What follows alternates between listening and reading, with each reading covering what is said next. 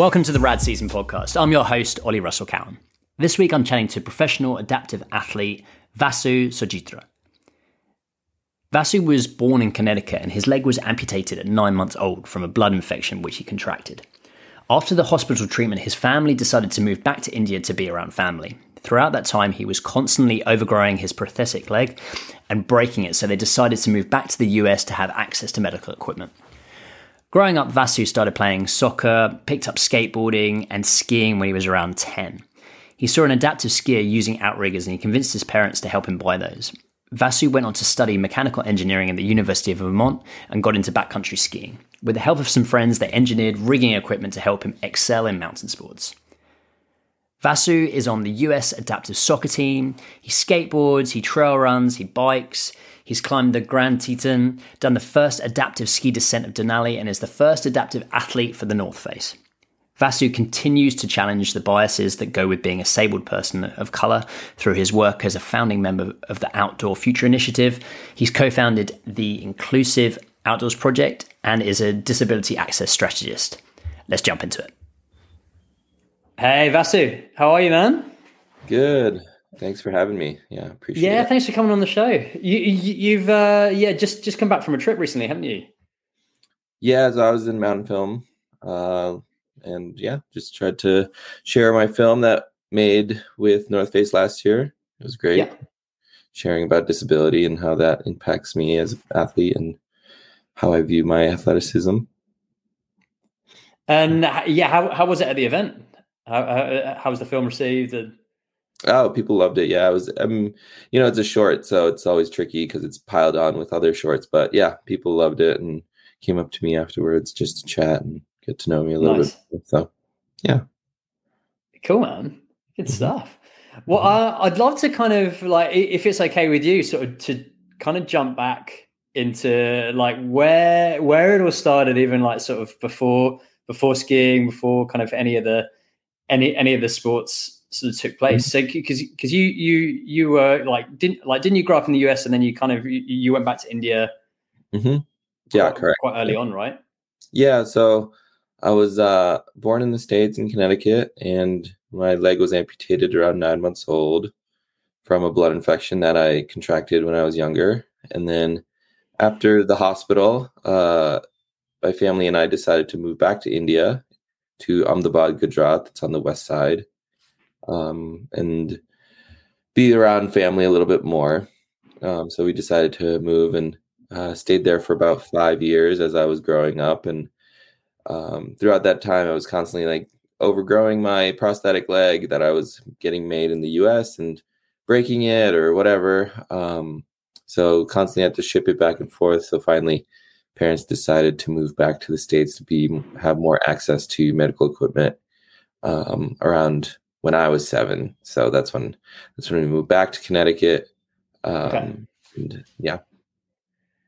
And and so what was it kind of it was it was mainly to get that medical treatment and then the, the, the you guys came back like, like as a family and yeah I mean it was more so to just have more access to uh, prosthetic legs and just because I was breaking them or outgrowing them I uh, just wanted to, to have that quicker turnaround.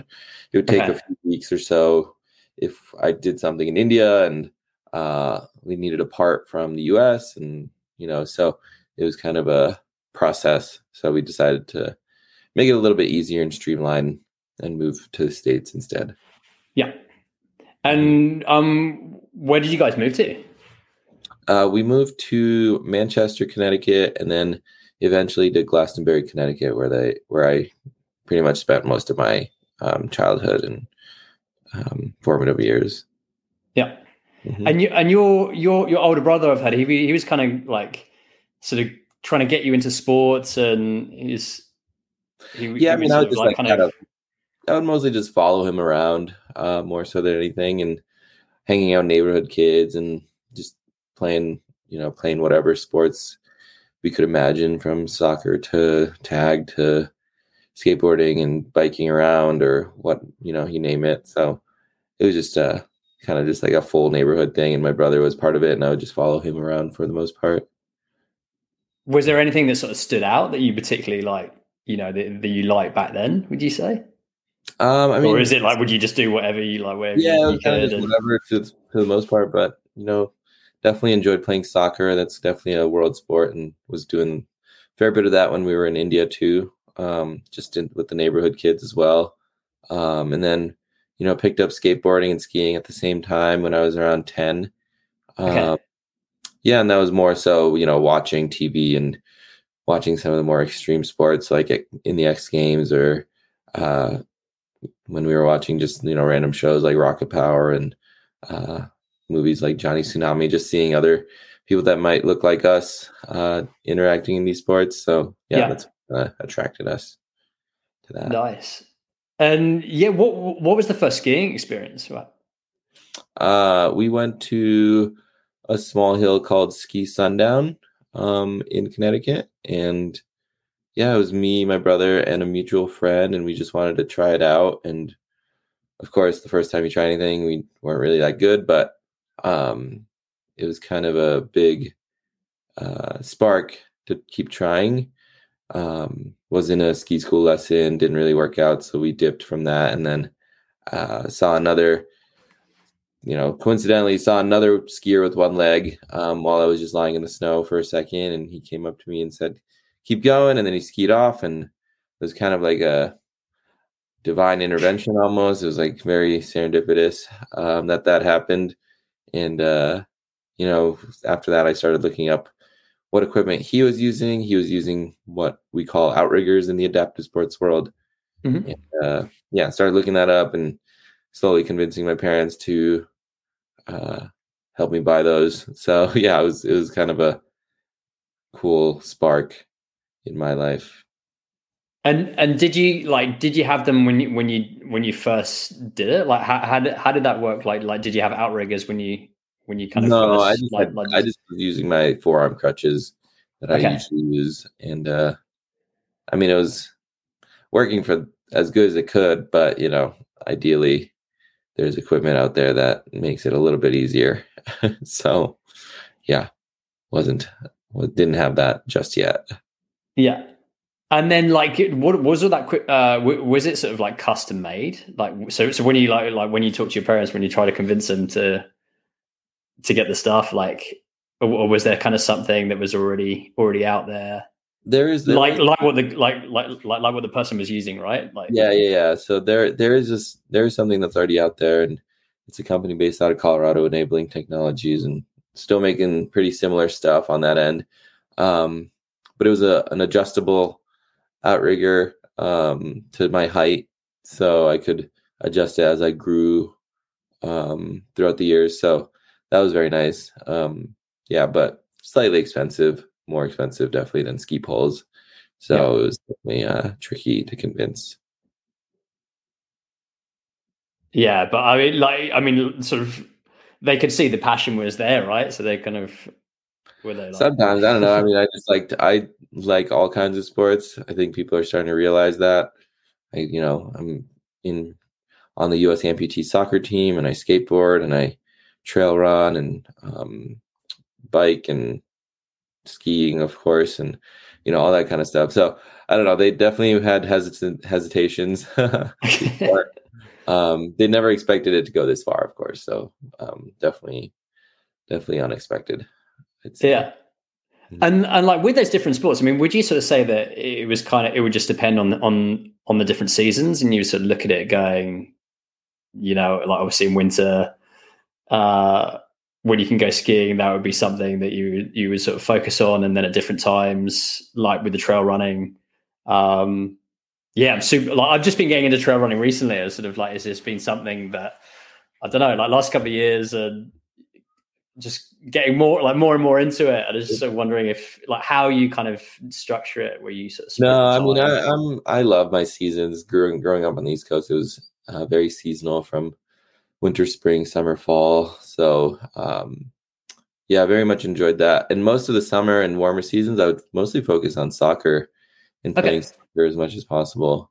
Uh, but the running as- aspect was definitely a big part of it.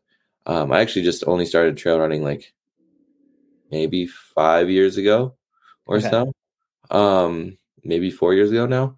Um, but yeah, similar, you know, similar feeling, the runner's high kind of thing, and being able to just be out there, um, moving a little bit faster with lighter weight. But um, yeah, I mean, it was, yeah, just a combination of all the sports. It's what kind of keeps me going a little bit. I like, yeah. I like the changing it up season by season, not getting stuck on anything. One, one stuck on one thing. Yeah. Mm-hmm. And, and, like you, you went to vers- uh, you you went to university over in Vermont, didn't you? And like, was that sort of, you know, would you say like you're kind of exposed to kind of more like like more sports and more, and more things kind of there, or? Yeah, definitely. I would say, um, you know, taking part in the uh, UVM ski club and the UVM outing club, um, connecting with people that were interested in getting out more and um, open to helping me uh, create more equipment to be able to do so as well. So that was that was really cool. Definitely very impactful in my life as well. Uh, yeah, yeah, it was definitely a a space where I was learning how to be more more active um, in the outdoors. And was that where like was that when you kind of got into backcountry skiing and that sort of mm-hmm. that whole started? Yeah, yeah, exactly. So yeah, skiing in the Green Mountains, um, skiing in the White Mountains, and uh, skiing in Adirondacks, and going up to uh, northern Quebec and the Chic-Chocs. So all those spaces definitely helped. And then you know, setting our eyes, a bunch of our me and my friends setting our eyes to the west, and uh, then eventually moving out to Bozeman. So yeah, it was quite the quite the progression, I'd say. Yeah.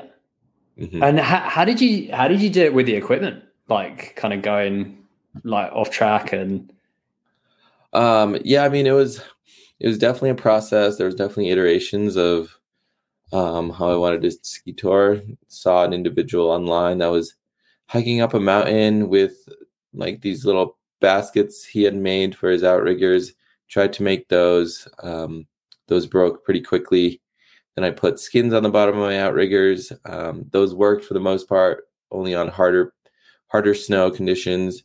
And then uh, once it was powder, it was definitely more, more difficult. So then uh, I went back to the drawing board with a few friends at the outing club and uh, made these snowshoe baskets that attach to the bottom, and I've been using pretty much the same ones ever since.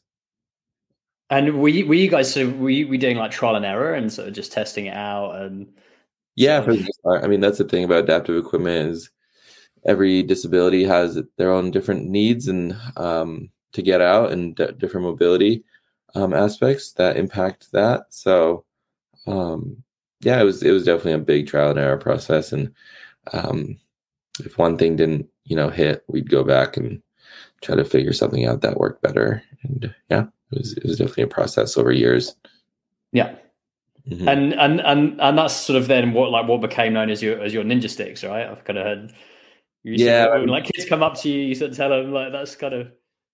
Yeah, ninja sticks is are definitely like both either my forearm crutches or my my ski outriggers. Um, but then like ninja sticking itself is a different kind of ideology. So yeah, it's kind of a it's it's a funny funny way that we brought up that word. Yeah, like how did like so so so what's the like with with the ideology? I mean, like what what's the what's behind uh, that?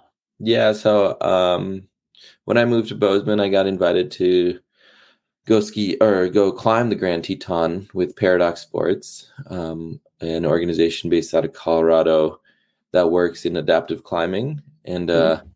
yeah, I was invited to climb uh, the Grand Teton, and on that climb, uh, my friend and guy who was guiding me and supporting me, um, Mike Gardner, was watching me um, go up, and um, there's a section called uh, Wall Street, and it's kind of like maybe the width of a desk, and uh, we were walking on it, and he was watching me place my crutches, my forearm crutches, on the edge of this 2,000 foot, you know, cliff, pretty much, and um, just you know came up with like, oh man, you you look like you're like ninja sticking up here, you know, just like very precise and uh, placing of your crutches and moving them pretty fast, faster than you know most people other people would move them. So yeah, that's kind of how it came to be, and um, I held to that, and now it kind of is this um, ideology where it's uh, to destigmatize disability in a way and bring some levity to the conversation in, into these heavier conversations that many people might have a hard time talking about. So, yeah, especially medical equipment, and especially disability, and um, yeah, so that's that's kind of the idea is to just bring a little bit more um, more fun, I guess, to it, and um, yeah, and every time I tell kids that these are my ninja sticks, they kind of like spark up and want to try to use them or something. So yeah. they just grab them off you. Like. I mean, they like ask and they're like, "Yeah, Can I try them?" Or like, you know, so um, yeah, it's definitely a cool way to like you know break the ice a little bit. Yeah, and and with kind of yeah, I mean, like like looking at the stigma of everything, and and like I mean, you've you've you've kind of been involved with with organizations for for quite a while, right? And sort of you know like bringing like like bringing the conversation open to like talking about it and yeah um, definitely. Yeah i'm not uh, as many people might know me as. I don't really bite my tongue. Um, i find joy in dissenting um, heavily and um, trying to disrupt some of the status quo so yeah i mean that's kind of been my thing uh, within the past like maybe half decade or so as i started learning more and more about how people with disabilities and people of color have been impacted in our country. So, um, yeah, just trying to, and of course, other marginalized communities as well. So, yeah, just trying to uh, voice my concerns and perspectives through what I've learned and uh, through my lived experience, so others can um, kind of learn and join in the movements to make, you know, again, the world a better, more empathetic place is kind yeah. of the goal. And and were you sort of using a voice? I mean, like, was that like then like working working with with brands as as well as like not like non for profits and um, within within the sort of outdoor space and w- within the outdoor and sort of adventure community, right? Would you say? Yeah, definitely. Um, and it's kind of all around. I kind of just created my own values that I wanted to stick to in any relationship that I build. So, um, yeah, it was. It's definitely something I've um, stayed grounded with, um, whether it is a company or a nonprofit or the next person that I meet. Um, yeah, just try to make sure that my values are being aligned in that way. Yeah.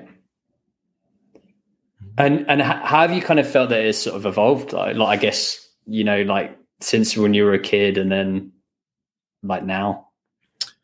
Um, just building a better focus on what I want to, you know, spend most of my time with and um who, you know, again, who I want to uh represent and um yeah, it's just been a it's just been a very just trying to focus because because of, of all the things that I tried to uh, you know, fight for is it's pretty broad sometimes, but um, you know, it's building that focus and compartmentalizing that a little bit helps me um, you know be a little bit more uh, effective or more powerful with my voice say the yeah. least mm-hmm.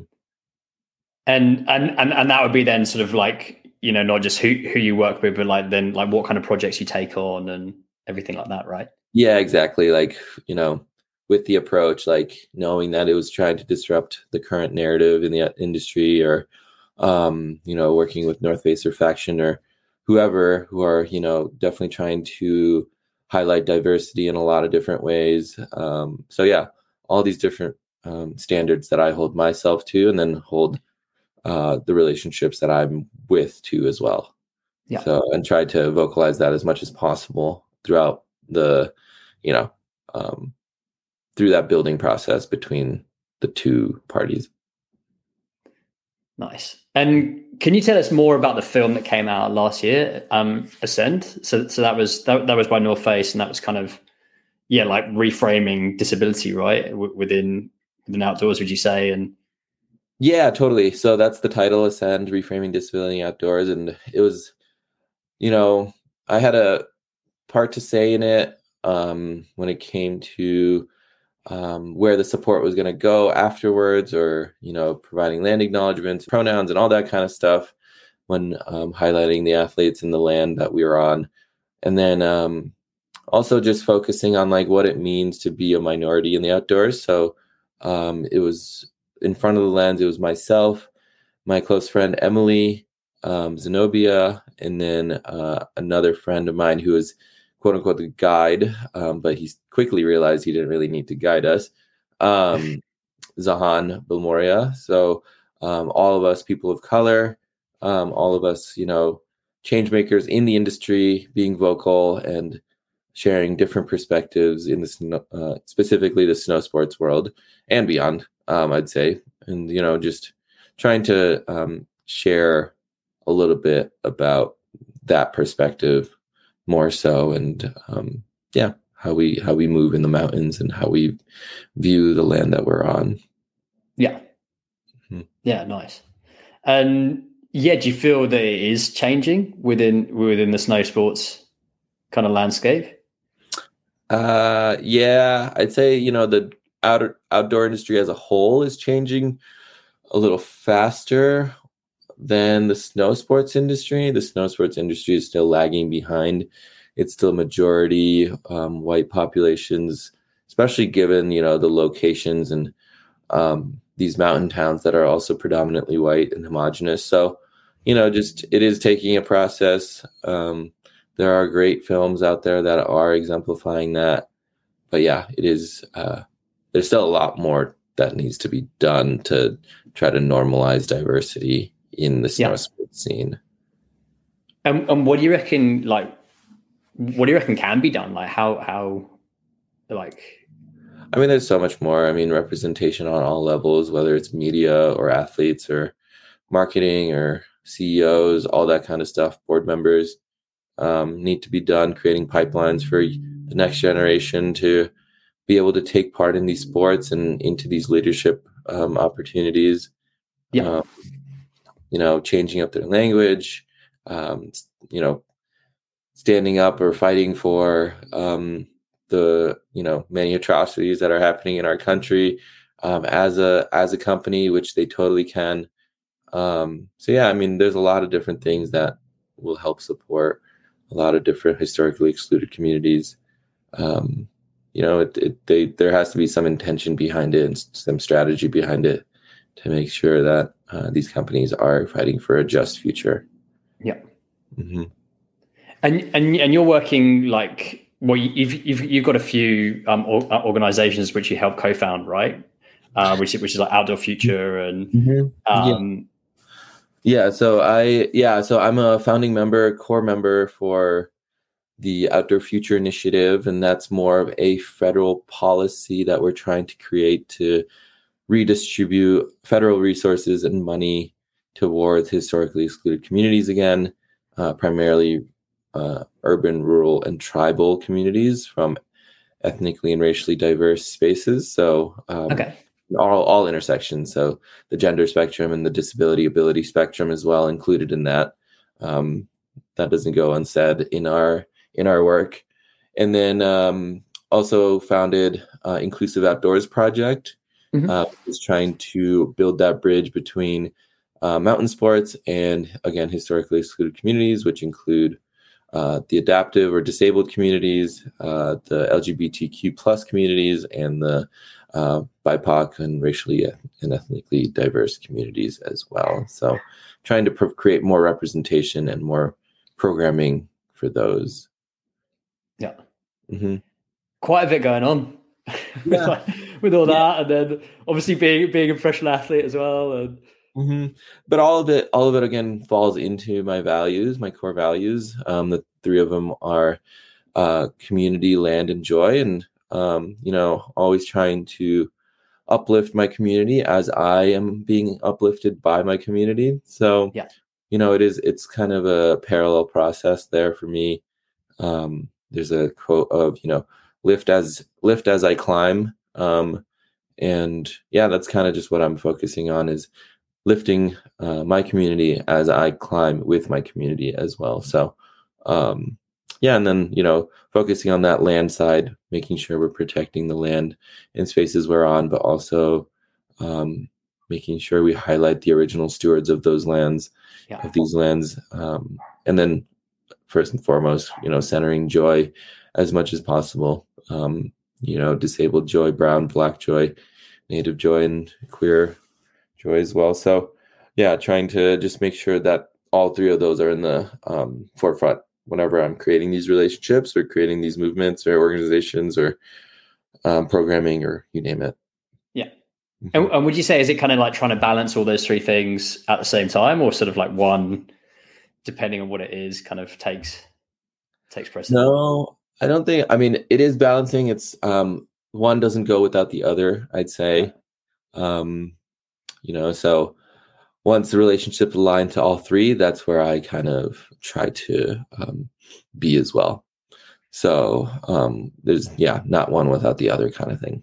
Yeah, and that's kind of nice. where my my actions are based as well. Is okay. in all three of those. Mm-hmm. Nice one. And what do you what do you have coming up? Like what what's happening later this year? And um, I just have a few projects that are in the works right now. Um, you know, nothing, nothing to too final. Anything that you can talk about, or is it sort of? Um, yeah, I mean, I totally can. These are just ambitious goals of mine, and um, you know, the approach, the second approach, uh, we're hoping to launch in the fall and create a smaller um, film circuit with that, and nice. Um, you know, share that with um, um, film festivals as well. So that's that's we're looking forward to. Um, you know, highlighting what we did in Alaska this year, and you know, sharing you know sharing uh, what Brooklyn and Emily um, were able to do as Black women in the industry, um, mm-hmm. being on you know Alaskan Spines, probably for the first time as you know a Black person or um, a Black woman for sure. So you know, being able to showcase that, showcase that, um, you know, uh, being like some of the first adaptive athletes myself to ski Alaskan Spines. So, but not in that case, but more so just you know opening doors for others to be able to view these as opportunities for themselves as well. Yeah. Um, again that lift is if lift as we climb mentality um that's a that's a big one that'll be a focus in the fall and um try to um you know share that film a little bit more. And then just trying to promote and push different ideas. I want to try to ski uh mont blanc um oh, nice. next year. It was supposed to be this year in may but um chamonix in france didn't have the best skier. Um, so trying to do that before climate change has a massive, bigger impact on the snow sports community, where many of these mountains are going to be untouchable. Um, and then, yeah, I mean, there's a few other ideas in the mix, um, but nothing, nothing too big. Just kind of planting some seeds right now. Is yeah. it all? Mm-hmm. And any any other mountains that have kind of that you want to you want to discover you know like like like mont blanc but you want to kind of ski down and yeah i mean none of these have these have all been kind of quote unquote discovered but um yeah. trying to definitely again expand the narrative about what access means and what disability means and what adaptive sports means so um yeah trying to ski potentially all seven of the summits um, but that won't happen this year that'll happen you know within a decade. So that's going to take a minute. Um, and then, yeah, just trying to um, publicize that a little bit more as as I start building that. Cool. And and what about on the on the other sports? So you kind of like looked at anything for for trail running, or if you you kind of like like do you, do you set any goals for for any of these different different things? Um, might yeah. So you know, I ran the rut last year, which is a bigger run in Montana, um, pretty big event, massive event. But you know, might start connecting with the UTMB folks, um, given that North Face has pretty strong connections there. So mm-hmm. um, maybe do something there. Um, trail running, I'm kind of you know weeding myself out of just because how impactful it is on my body physically. Um, what sort but, of distances are you doing, like, or have, have you have you done? Um, the most I've done is 32 miles, I want to okay. say. Um, but yeah, a lot of the times it's, you know, short runs from, I don't, I don't really like a mile run. That's kind of where I feel warmed up, but you know, um, starting at like two miles to, you know, 26 miles, or 30 miles in between that, um, mountain yeah. marathons and whatnot. Um, especially being in Montana, there's a ton of trails just within driving distance, very close driving distance. So pretty cool to make all these connectors and loops and stuff like that. Yeah. Yeah. Awesome. Mm-hmm. That's cool. And yeah, so I mean, like, uh, what's the best way? Like, if, if people want to follow, if, if they want to follow what you're up to, and you know, if, if they can kind of sort of sort of look within these communities, how, how how can they support? How can they get involved? And yeah, so um, you can check out Outdoor Future Initiative, which is at Outdoor Future on Instagram, um, and then Inclusive Outdoors Project, which is at um, at Inclusive Outdoors Project on Instagram. We're mostly um, Instagram heavy, and then myself in the work that I do is uh, my name at Vasu underscore Sojitra, um, and yeah, that's kind of just where I'm the most vocal when it comes to forward facing stuff. And then I also do a yeah. lot of behind the scenes stuff. So connecting through that. Um, if you want to work with me when it comes to building strategies to be a more inclusive and accessible community, um, that's kind of what I work on as well behind the scenes. Nice. Mm-hmm. Cool. Oh, uh, Vasu, man, th- thanks so much for coming on the show. Really appreciate your time. And yeah, we're definitely going to be following what you're up to. Yeah. And, yeah. Appreciate it. Thanks for having me. Yeah. Thanks, man. Cool.